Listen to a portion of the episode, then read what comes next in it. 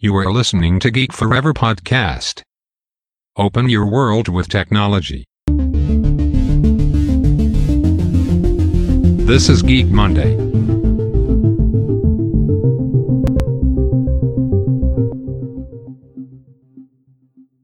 สวัสดีครับ ผมดนทราดนจากโดดนเบาะนะครับ และนี่คือรายการ Geek Monday นะครับ รายการที่จะนำท่านไปพบกับเทคโนโลยีใหม่ๆนะครับเทคโนโลยีล้ำๆเทคโนโลยีล่าสุดจากทุกที่ทั่วโลกนะครับเราเห็นได้ว่าเทคโนโลยีเหล่านี้เนี่ยปัจจุบันเนี่ยกำลังมีบทบาทที่สำคัญต่อทุกธุรกิจนะครับหากธุรกิจไหนไม่ปรับตัวให้ไปใช้เทคโนโลยีใหม่ๆเหล่านี้นะครับไม่ว่าจะเป็นเรื่องของ AI Big Data หุ่นยนต์หรือว่า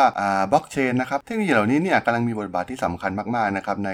ทุกธุรกิจในปัจจุบันนะครับสำหรับ EP นี้นะครับก็มาถึง EP ที่อ่7 แล้วนะครับอ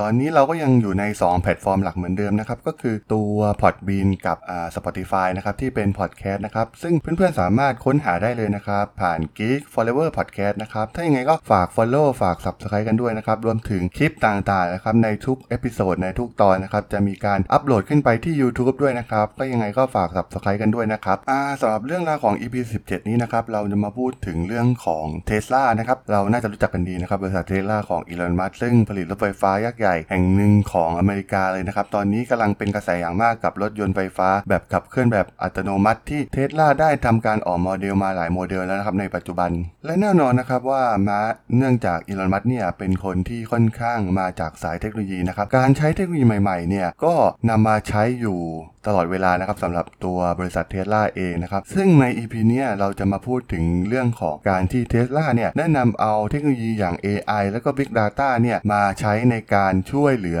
อให้ตัวโมเดลเทสลาเนี่ยมีประสิทธิภาพในการผลิตมากยิ่งขึ้นนะครับ ซึ่งก่อนอื่นเนี่ยผมก็จะขอย้อนไปพูดถึงเรื่องราวของการสร้างรถไฟฟ้าขึ้นมานะครับ ซึ่งต้องย้อนกลับไปตั้งแต่ปีคศที่ 1991 นะครับ บริษัทรถยักษ์ใหญ่ของอเมริกาอย่าง GM เนี่ยก็ได้มีการประกาศที่จะพัฒนารถไฟฟ้าขึ้นมานะครับด้วยเหตุผล 3 ประการก็คืออย่างแรกก็คือต้องการที่จะลดมลภาวะทางอากาศที่เกิดขึ้นจากเครื่องยนต์นะครับอย่างที่ 2 ก็คือเป็นการคาดการตลาดรถไฟฟ้า และเตรียมพร้อมเพื่อรองรับการเปลี่ยนแปลงของตลาดรถนะครับเพราะว่าตอนนั้นเนี่ยก็ต้องบอกว่าในอเมริกาหลาย ๆ รัฐเนี่ยสนใจที่จะใช้นโยบาย zero emission vehicle นะครับซึ่งมาช่วยแก้ปัญหาในเรื่องของมลพิษทางอากาศนะครับโดยเฉพาะเมืองใหญ่ ๆ อย่างแคลิฟอร์เนียเนี่ยมีแผนที่จะเริ่มบังคับใช้ในปี 1997 นะครับแล้วก็เหตุผลสุดท้ายก็คือเป็นความหวังใหม่ของบริษัท GM นะครับที่จะยึดส่วนแบ่งตลาดลดคืนมาหลังจากตอนนั้นได้เริ่มพาดท่าให้กับบริษัทผู้ผลิตจากญี่ปุ่นนะครับไม่ว่าจะเป็นโตโยต้าหรือว่า Honda ต่างๆนะครับที่กำลังเข้ามาทำตลาดในอเมริกาอย่างรุนแรงนะครับในขณะนั้น ซึ่งก็ต้องบอกว่าเมื่อยักษ์ใหญ่อย่างบริษัท GM เนี่ยประกาศทุ่มสุดตัวเนี่ยที่จะเอาชนะบริษัทจากญี่ปุ่นให้ได้นะครับด้วยศักยภาพของ Impact Concept Car อย่างตัว ตัวแรกอย่าง EV1 นะครับ โครงการที่ในแวดวงรถไฟฟ้าโดย GM เนี่ยได้ผลิต concept car ออกมานะครับจำนวน 30 คันในปี 1993 นะครับ แล้วก็ทำการทดสอบรวมถึงเก็บข้อมูลนะครับ โดยเมื่อมาถึงปลายปี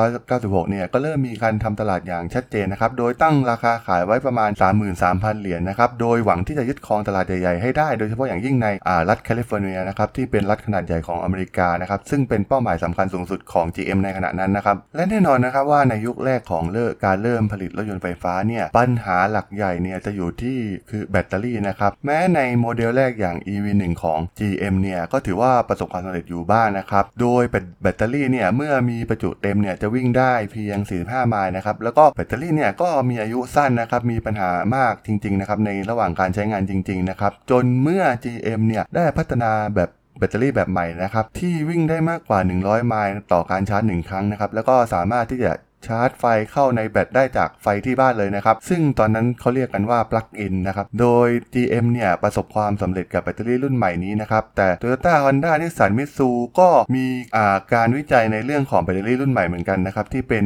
NiMH นะครับ ซึ่งตอนนั้นก็ถือว่า GM ยังไม่สามารถสร้างความแตกต่างในตลาดได้อย่างชัดเจนนะครับ ซึ่งตอนนั้นเนี่ยที่โดดเด่นที่สุดโมเดลที่โดดเด่นที่สุดจริงๆเนี่ยที่ใช้แบตเตอรี่ตัวนี้ก็คือรถยนต์ Toyota RAV4 EV นะครับที่เป็นที่ตุดใจของผู้บริโภคมากๆนะครับรวมถึง GM EV1 นะครับที่ตอนนั้นได้เปลี่ยนแบตเตอรี่ไปใช้ NIMH เป็นที่เรียบร้อยแล้วนะครับ ก็สามารถครองใจผู้บริโภคได้ระดับหนึ่งเช่นเดียวกันนะครับ แต่มีโมเดลพิเศษบางอย่างที่ GM เนี่ยใช้กับตัว EV1 นะครับนั่นคือทำการให้ประชาชนเนี่ยเช่าใช้เดือนละประมาณ 400-500 เหรียญนนะครับ โดยมีการทำสัญญาเช่ากันประมาณ 3 ปีครับแทบจะไม่มีการขายขาดให้ให้กับประชาชนทั่วไปนะครับมีแต่ให้ระบบเช่าเท่านั้นนะครับเนื่องจากรถยนต์ตัวใหม่แบบนี้นะครับจำเป็นต้องมีการบำรุงรักษาพิเศษจาก GM โดยเฉพาะนะครับ เพราะว่ามันเป็นเทคโนโลยีที่ใหม่มากๆนะครับ จนตอนนั้นเนี่ยมันไม่สามารถหาช่างที่ไหนมาซ่อมมันได้นะครับ หากเกิดปัญหาาจุดเด่นที่สำคัญของมันก็คือ ผู้ใช้เนี่ยแทบจะไม่ต้องเติมน้ำมันเลยนะครับ กลับบ้านไปก็ทำการเสียบปลั๊กเพียงอย่างเดียว แล้วก็ใช้งานได้เหมือนรถยนต์ปกตินะครับ สามารถขับรถออกไปยังทางหลวง รวมถึงขึ้นทางด่วนได้แบบสบายๆนะครับ แต่แล้วนะครับในปี 2002 GM ก็ได้ทำเรื่องที่เหลือเชื่อมากนะครับ ก็คือการเรียกรถคืนทั้งหมดนะครับ แล้วก็นำมาทุบทิ้งทั้งหมด ซึ่งเรื่องนี้เนี่ยเป็นเรื่องที่น่าสงสัยกันอย่างมากนะครับว่าทำไมโครงการรถยนต์ไฟฟ้าที่ GM เนี่ยทำการวิจัยนับ 10 ปีเนี่ยจนสามารถผลิตออกมาใช้งานได้จริงแล้วนะครับอยู่ดีก็หยุดพัฒนาไปเฉยๆเลยนะครับแล้วก็เก็บรถยนต์ไฟฟ้าที่มีอยู่รุ่นเดียวของเขาอย่าง EV1 เนี่ยไปทำลายนะครับจนตอนนั้นเนี่ยโตโยต้าได้ทำการเข็นรถอยอดนิยมอย่าง p ีอุสที่เป็นไฮบริดคาร์ออกมาขายนะครับทำให้สามารถขายได้อย่างมหาศาลนะครับเป็นที่ตอบรับของผู้บริโภคของอเมริกาได้อย่างดีนะครับสำหรับตัว p ีอุสของโตโยต้านะครับทำใให้ GM เนี่ยกลายเป็นผู้พ่ายแพ้ให้กับบริษัทญี่ปุ่นไปแบบไม่ควรแพ้เสียด้วยซ้ำนะครับ เพราะว่าอยู่ดีๆเขาก็นำรถทั้งหมดมาทำลาย โดยไม่ทราบสาเหตุอย่างชัดเจนนะครับว่าทำไม GM ถึงทำอย่างนั้น และในปี 2002 ปีเดียวกันนั่นเองนะครับ มันได้มีการเริ่มต้นศักราชใหม่ของรถยนต์ที่ขับเคลื่อนโดยไฟฟ้าของอเมริกาขึ้นมานะครับ โดยกลุ่มคนรุ่นใหม่ที่มีความหลงใหลนะครับในแนวคิดของเรื่องพาหนะที่ขับเคลื่อนด้วยไฟฟ้านะครับ ซึ่งชายคนนั้นก็คือ JB s t a u b l e นะครับที่อาศัยอยู่ในเมืองลอสแอนเจลิสนะครับอ่าคนคนนี้เนี่ยได้รับปริญญาโทจากมหาวิทยาลัยสแตนฟอร์ดนะครับ ตอนนั้นเนี่ยเขาก็ยังไม่ได้รับงานที่เขาชอบนักนะครับเขาพยายามเปลี่ยนงานเพื่อเป็นงานที่ใช่สำหรับเขานะครับ แต่ว่าสุดท้ายเนี่ยเขาก็ได้เลือกมาอยู่ที่บริษัท Rosen Motors นะครับ บริษัทที่สร้างยานพาหนะไฮบริดคันแรก ๆ ของโลกนะครับ และที่นี่เองนะครับที่ทำให้ JB s t a u b l e เนี่ยได้ ทำความรู้จักกับ h a r o r o s e n นนะครับสุดยอดวิศวกรจาก r o s e n Motor นะครับที่ตอนนั้นถือว่าเป็นอัจฉริยะในวงการมอเตอร์เลยก็ว่าได้นะครับเพราะว่าสามารถทำได้ทุกอย่างแม้กระทั่งเครื่องบินที่ขับเคลื่อนด้วยไฟฟ้านะครับซึ่งตอนนั้นเนี่ยแนวคิดที่ชัดเจนที่สุดของ s e r v o ก็คือตัวแบตเตอรี่ลิเธียมไอออนนะครับอย่างเช่นที่อยู่ในรถเนี่ยซึ่งใช้พลังงานแสงอาทิตย์นั้นเนี่ยมีดีกว่าที่ใครหลายคนคิดอยู่ในขณะนั้นนะครับซึ่งแบบที่ s t o r b e n คิดก็คือยานพาหนะ Super Aerodynamic นะครับซึ่ง 80%ของจำนวนมวลทั้งหมดเนี่ยทำจากแบตเตอรี่นะครับ ซึ่งเขาเนี่ยต้องการที่จะสร้างยานพาหนะเพื่อพิสูจน์แนวคิดให้คนนึกถึงพลังงานของแบตเตอรี่ลิเธียมไอออนมากกว่านะครับ โดยที่เขาตอนนั้นก็ยังไม่คิดที่จะสร้างบริษัทรถยนต์ขึ้นมาเองด้วยซ้ำนะครับ แต่ว่าปัญหาเดียวก็คือแทบจะไม่มีใครสนใจในแนวคิดของ s t a r b e r เลยด้วยซ้ำนะครับนักลงทุนที่ได้ฟังแนวคิดนี้ล้วนปฏิเสธเขานะครับคนแล้วคนเล่าจนเขาเริ่มรู้สึกท้อกับแนวคิดดังกล่าวครับ แต่ก็ไม่รู้ว่าเป็นเพราะโชคชะตาฟ้าลิขิตหรือว่าอย่างไรก็ตามนะครับที่ทำให้เขาเนี่ยได้ไปพบกับชายที่ชื่อว่าอีลอนมัสก์นะครับซึ่งตอนนั้นเนี่ยแฮโรลด์ โรเซนเนี่ย รู้จักกับมัสก์เป็นการส่วนตัวนะครับ ได้มีการนัดทานมื้ออาหารกลางวันเนี่ยใกล้สำนักงานใหญ่ของ SpaceX ในเมืองลอสแองเจลิสนะครับ ตอนนั้นเนี่ยโรเซนเนี่ยต้องการคุยเรื่องแนวคิดของเครื่องบินไฟฟ้านะครับ ซึ่งมัสก์เนี่ยก็ไม่ค่อยมั่นใจในไอเดียดังกล่าวสักเท่าไหร่นะครับ ตัว s t a r b e l ที่ติดตามไปด้วยจึงได้เสนอโปรเจกต์ในเรื่องรถยนต์ไฟฟ้านะครับ ด้วยแนวคิดบ้าๆในเรื่องของแบตเตอรี่ลิเธียมไอออนของเขานะครับที่ตอนนั้นแทบจะไม่มีใครสนใจนะครับโดยมีการเล่าอ่าไอเดียของเขาให้มัสก์ฟังนะครับซึ่งตอนนั้นเนี่ยมัสก์เนี่ยเริ่มสนใจในเรื่องของพลังงานทดแทนนะครับ มัดได้เริ่มคิดเรื่องยานพาหนะไฟฟ้ามาหลายปีแล้วนะครับ แต่ว่าเขาตอนนั้นเนี่ยก็ด้วยพลังงานหลายอย่างนะครับของ SpaceX ทำให้เขาเนี่ยแทบจะไม่มีเวลาที่จะมาคิดถึงเรื่องของยานพาหนะขับเคลื่อนโดยไฟฟ้านะครับแม้นักลงทุนทุกคนเนี่ยจะคิดว่า s t a r b e r เนี่ยบ้านะครับเป็นความคิดที่บ้านะครับกับความคิดของเขา แต่ว่ามันไม่ใช่กับมัดนะครับโดยมัดเนี่ยได้ทำการเสนอเงินให้1 0,000เหรียญทันทีนะครับซึ่งจำนวนเงินกว่า1 0 0 0 0แสนเหรียญที่เขาต้องการเพื่อสานฝันโปรเจกต์ของ t u r b o เนี่ย สิ่งที่มัสก์ต้องการนั่นก็คือ พื้นฐานสมรรถนะสูงของระบบส่งกำลังไฟฟ้า แล้วก็ให้ t a r b e เนี่ยเดินไปในทิศทางดังกล่าวให้ได้นะครับ แต่ต้องบอกว่าในช่วงเวลาเดียวกันนั้นนะครับ มีคู่หูธุรกิจคู่หนึ่งนะครับ ที่ตกหลุมรักแนวคิดในการสร้างรถพลังงานไฟฟ้าแบตเตอรี่ลิเธียมไอออนเช่นเดียวกันนะครับ ซึ่งตอนนั้นทั้งคู่ก็คือมาร์ตินเอเบอร์ฮาร์ดและก็มาร์คทาร์เพนนิงนะครับ ซึ่งเป็นผู้ที่ร่ำรวยมาจากการขายกิจการสตาร์ทอัพที่ชื่อ Rocket eBook นะครับ ซึ่งตอนนั้นเนี่ยเขาได้ทำการขายกิจการให้กับ Gemstar นะครับซึ่งเป็นเจ้าของบริษัท TV Guide นะครับแล้วก็เทคโนโลยีทำนำทางทางด้านอิเล็กทรอนิกส์นะครับโดยตอนนั้นเนี่ยเขาทั้งคู่เนี่ยได้รับเงินมา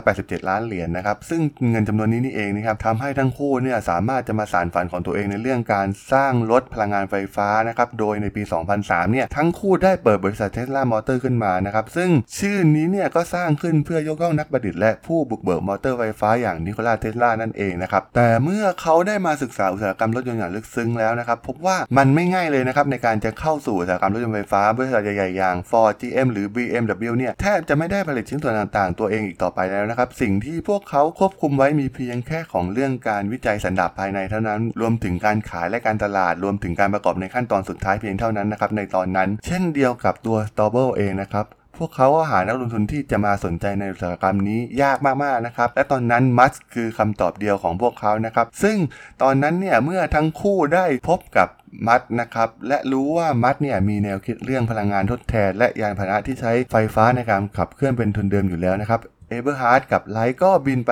พบมัสก์ที่ลอสแอนเจลิสทันทีนะครับ ซึ่งเป็นคำถามเพียงไม่กี่ข้อจากมัสก์เกี่ยวกับโมเดลธุรกิจเท่านั้นนะครับไม่นานมัดก็ตกลงโอเค และพร้อมที่จะลุยกับเทสลามอเตอร์ด้วยอีกเจ้าหนึ่งนะครับ ซึ่งแน่นอนนะครับว่าการได้เจอนักลงทุนอย่างอีลอน มัสซึ่งมีวิสัยทัศน์เดียวกันเนี่ยมันไม่ใช่เป็นเพียงแค่เรื่องของเงินทุนเท่านั้นนะครับแต่ว่ามันได้กลายขอเป็นเป้าหมายใหม่ ๆ ที่เหมือนกันก็คือการใช้พลังงานทดแทนนะครับและหยุดการเสพติดน้ำมันของประเทศสหรัฐอเมริกาที่ตอนนั้นกำลังเสพน้ำมันกันอย่างมหาศาลนะครับซึ่งตอนนั้นเนี่ยมัสได้ให้เงินมาประมาณ 6.5 ล้านเหรียญนะครับและตอนนั้นมันได้ทำให้อีลอน มัสก์เนี่ยกลายเป็นผู้ถือหุ้นใหญ่ของเทสลาและประธานบริษัทในภายหลังในที่สุดนะครับส่วน Straubel เนี่ยมัสก์ก็ให้เข้ามาร่วมทีมเทสลาทันทีนะครับแล้วก็ตอนนี้นี่ต้องเรียกว่าเทสลาได้กลุ่มคนที่เรียกว่าบ้าที่สุดมารวมกันนะครับเพื่อจะเปลี่ยนแปลงโลกใบนี้ให้เรียบร้อยนะครับแต่ว่าปัญหาก็คือการสร้างรถยนต์มันไม่เหมือนการสร้างแอปพลิเคชันอ่าหรือว่าแอปบนมือถือนะครับที่เหล่าสตาร์ทอัพในซิลิคอนวัลเลย์เนี่ยสามารถ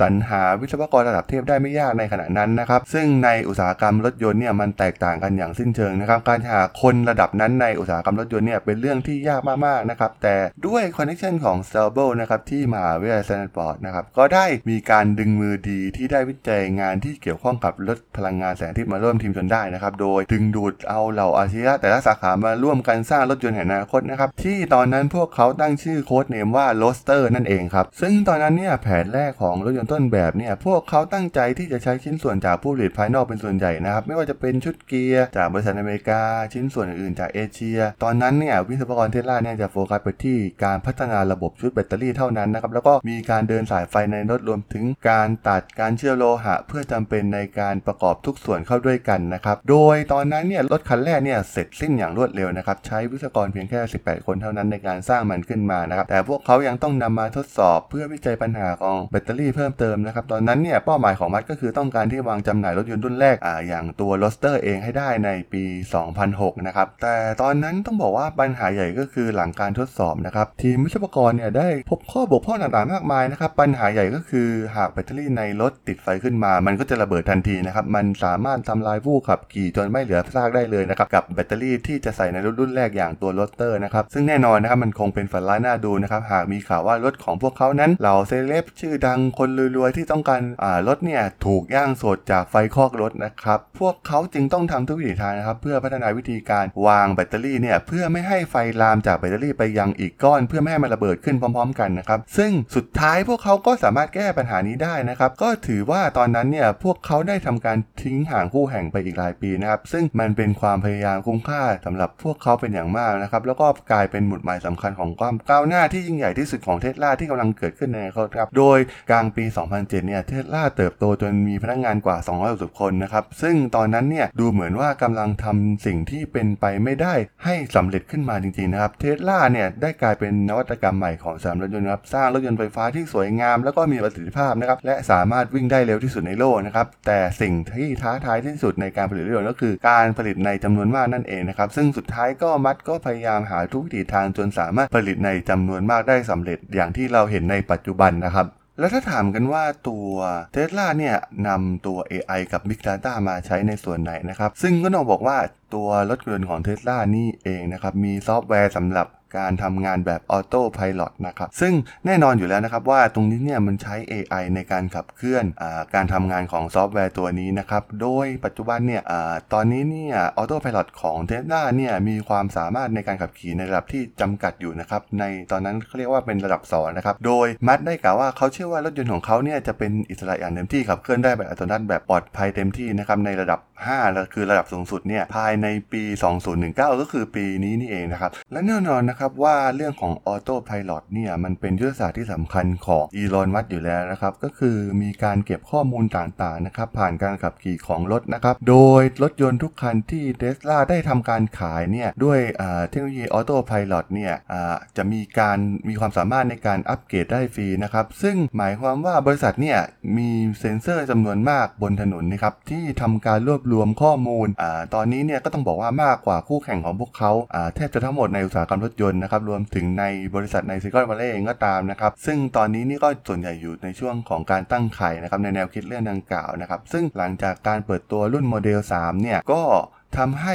จำนวนยานพาหนะบนท้องถนนของเทสลาเนี่ยเพิ่มขึ้นเกือบ 2 ใน 3 เท่านะครับ โดยมีประมาณ 650,000 คันนะครับในช่วงปี 2018 นะครับ ซึ่งแน่นอนนะครับการเพิ่มจำนวนของจำนวนรถเทสลาในท้องถนนเนี่ยก็เป็นที่เพิ่มของจำนวนเซ็นเซอร์ต่างๆ มากมายด้วยเช่นกันนะครับทำให้เทสลาเนี่ยนำข้อมูลต่างๆ เหล่านี้มาวิเคราะห์ได้ดีขึ้นนะครับ ซึ่งรถยนต์ของเทสลาเองนะครับไม่ว่าจะมีการเปิดใช้งานฟังก์ชันออโต้พ l o t หรือไม่ก็ตามนะครับแต่จะมีการส่งข้อมูลไปยังระบบคลาวด์ของเทสลาโดยตรงนะครับ โดยจะมีการแจ้งปัญหาเกี่ยวกับการทำงานของเครื่องยนต์รวมถึงส่วนอุปกรณ์ต่างๆนะครับที่มีปัญหานะครับหรือว่าอาจจะเป็นการวินิจฉัยว่ารถมีความร้อนสูงเกินไปหรือไม่นะครับ ซึ่งการตรวจสอบข้อมูลเหล่านี้เนี่ยยานพาหนะทุกคันเนี่ยจะได้รับการซ่อมแซมโดยอัตโนมัตินะครับโดยมีการ patch ซอฟต์แวร์อัปเกรดโดยอัตโนมัตินะครับ ซึ่งตรงนี้เนี่ยเป็นส่วนที่สำคัญมากนะครับในการนำข้อมูลต่างๆ มาวิเคราะห์ของเทสลาแล้วก็มาทำการอัปเกรดซอฟต์แวร์แบบทันทีทันใดนะครับ ซึ่งเราจะเห็นได้ว่ามันเป็นเรื่องยากนะครับกับโมเดลของรถแบบเก่าๆนะครับอย่างที่เราขับกันนะครับ ซึ่งแทบจะไม่มีซอฟต์แวร์นะครับมีแค่ ECU มีการประมวลผลเล็กๆ น้อยๆ เพียงเท่านั้นนะครับซึ่งตรงนี้เนี่ยการที่ทุกอย่างเชื่อมต่อเข้าไปในระบบคลาวด์เนี่ยสามทำให้มีการเก็บข้อมูลต่างๆ เกิดขึ้นนะครับในระบบคลาวด์แล้วก็เป็นข้อมูลที่เป็นจำนวนมหาศาลเรียกได้ว่าเป็นข้อมูล Big Data อย่างหนึ่งนะครับสามารถนำมาวิเคราะห์ได้อย่างดีนะครับในการพัฒนาซอฟต์แวร์รวมถึงระบบฟังก์ชันต่างๆ ภายในรถให้ดียิ่งขึ้น แล้วก็ตอบโจทย์กับผู้ใช้งานมากยิ่งขึ้นเรื่อยๆนะครับสำหรับเทสลาโดยเทสลาเนี่ยได้ทำการรวบรวมข้อมูลจากยานพาหนะทุกคันนะครับรวมถึงข้อมูลของคนขับด้วยนะครับอย่างมีประสิทธิภาพนะครับด้วยเซ็นเซอร์ต่างๆ ภายในรถนะครับทั้งภายในและก็ภายนอกรถนะครับที่สามารถรับข้อมูลเกี่ยวกับการจัดวางตำแหน่งมือบนคนขับ บนเครื่องมือและวิธีการใช้งานต่างๆนะครับเช่นเดียวกันนะครับเทสลา ปรับแต่งระบบข้อมูลเหล่านี้เนี่ยด้วยระบบเทคโนโลยีผ่านซอฟต์แวร์ต่างๆ ที่พวกเขาได้ดีไซน์ออกมานะครับ ซึ่งเมื่อเทสลาได้ข้อมูลขนาดใหญ่มหาศาลขนาดนี้มาแล้วนะครับ ผ่านการขายไปจำนวนมากนะครับ รวมถึงข้อมูลจากเซ็นเซอร์ต่างๆ ที่มีจำนวนมากนะครับรวม กับพื้นที่ของ map เนี่ยก็ได้นำข้อมูลเนี่ยมาสร้างระบบนะครับมาสร้างแผนที่นะครับที่มีข้อมูลที่หนาแน่นโดยเฉพาะของเทสลานะครับโดยจะมีการแสดงให้เห็นทุกอย่างนะครับตั้งแต่การเพิ่มความเร็วโดยเฉลี่ยในในถนนนะครับจนถึงสถานที่ที่เป็นอันตรายนะครับซึ่งทำให้ผู้ขับขี่เนี่ยหลีกเลี่ยงการเกิดขึ้นของอุบัติเหตุได้นะครับซึ่งแล้วถ้าถามว่ามันทำนายได้อย่างไรนะครับก็ต้องบอกว่าตัวเทสลาเนี่ยใช้เทคโนโลยี AI อย่าง Machine Learning นะครับในการเรียนรู้ต่างๆนะครับการเกิดขึ้นของเหตุการณ์เก่าๆนะครับที่มีอยู่ในระบบคลาวนะครับซึ่งจะช่วยให้การดูแลรถยนต์ทั้งหมดของเท s l a เนี่ยมีประสิทธิภาพมากยิ่งขึ้นนะครับ และด้วยการคำนวณที่เป็นระบบที่ล้ำสมัยมากๆ ของตัวเท s l a ผ่านระบบคลาวนะครับทำให้อ่า ผู้ขับขี่เนี่ยมีความปลอดภัยมากยิ่งขึ้น รวมถึงสามารถเป็นตัวช่วยในการตัดสินใจในการขับขี่ได้ดียิ่งขึ้นนะครับ เมื่อขับขี่ด้วยตัวเองนะครับ และมีการเพิ่มระดับการตัดสินใจนะครับ โดยมีการสร้างเครือข่ายกับรถยนต์เทสลาคันอื่นๆนะครับในบริเวณใกล้เคียงกันนะครับ เพื่อทำการแบ่งปันข้อมูลเชิงลึกนะครับในถนนหรือว่าพื้นที่ในส่วนนั้นๆนะครับว่าต้องมีการขับขี่อย่างไรรวมถึงสิ่งใดต้องหลีกเลี่ยงกันบ้างนะครับในการขับขี่ในบริเวณนั้นๆนะครับ ซึ่งตอนนี้ก็ต้องบอกว่าในอนาคตอันไกลเนี่ยรถยนต์ที่ขับเคลื่อนอัตโนมัติเนี่ยจะกลายเป็นสิ่งที่แพร่หลายนะครับซึ่งแน่นอนนะครับว่าเครือข่ายเหล่านี้เนี่ยก็จะมีการติดต่อกับรถยนต์จากผู้ผลิตรายอื่น เช่นเดียวกับอ่าระบบอื่นๆนะครับไม่ว่าจะเป็นเรื่องของกล้องจราจรอ่าเซ็นเซอร์ตามถนน หรือว่าแม้กระทั่งมือถือที่เราใช้เองก็ตามนะครับเทสลาจะนำข้อมูลต่างๆเหล่านี้ทั้งหมดนะครับมาประมวลผลนะครับทำให้ประสิทธิภาพในการขับขี่รถยนต์เทสลาเนี่ยสูงขึ้นเรื่อยๆนะครับแล้วก็มีความฉลาดขึ้นเรื่อยๆครับตามข้อมูลจำนวนข้อมูลที่เข้ามานะครับเพราะว่าเหล่า AI เทคโนโลยี Machine Learning เนี่ยยิ่งข้อมูลจำนวนมากมายมหาศาลเท่าไหร่นะครับก็จะทำให้การตัดสินใจของเขาเนี่ยสามารถตัดสินใจได้อย่างชาญฉลาดมากยิ่งขึ้น แล้วก็มีความแม่นยำมากยิ่งขึ้นนะครับสุดท้ายก็มันก็มีความแม่นยำกว่าการตัดสินใจโดยมนุษย์ในที่สุดนะครับซึ่งต่อไปในอนาคตเนี่ยเราก็อาจจะขับได้ขับรถแบบขับเคลื่อนแบบอัตโนมัติกันทั่วท้องถนนกันทั้งหมดนะครับซึ่งจากข้อมูลต่างๆเหล่านี้นะครับเราจะเห็นได้ว่าเทสลาเนี่ยเป็นบริษัทที่นำเอาเทคโนโลยีใหม่ๆนะครับไม่ว่าจะเป็น AI Big Data นะครับแล้วก็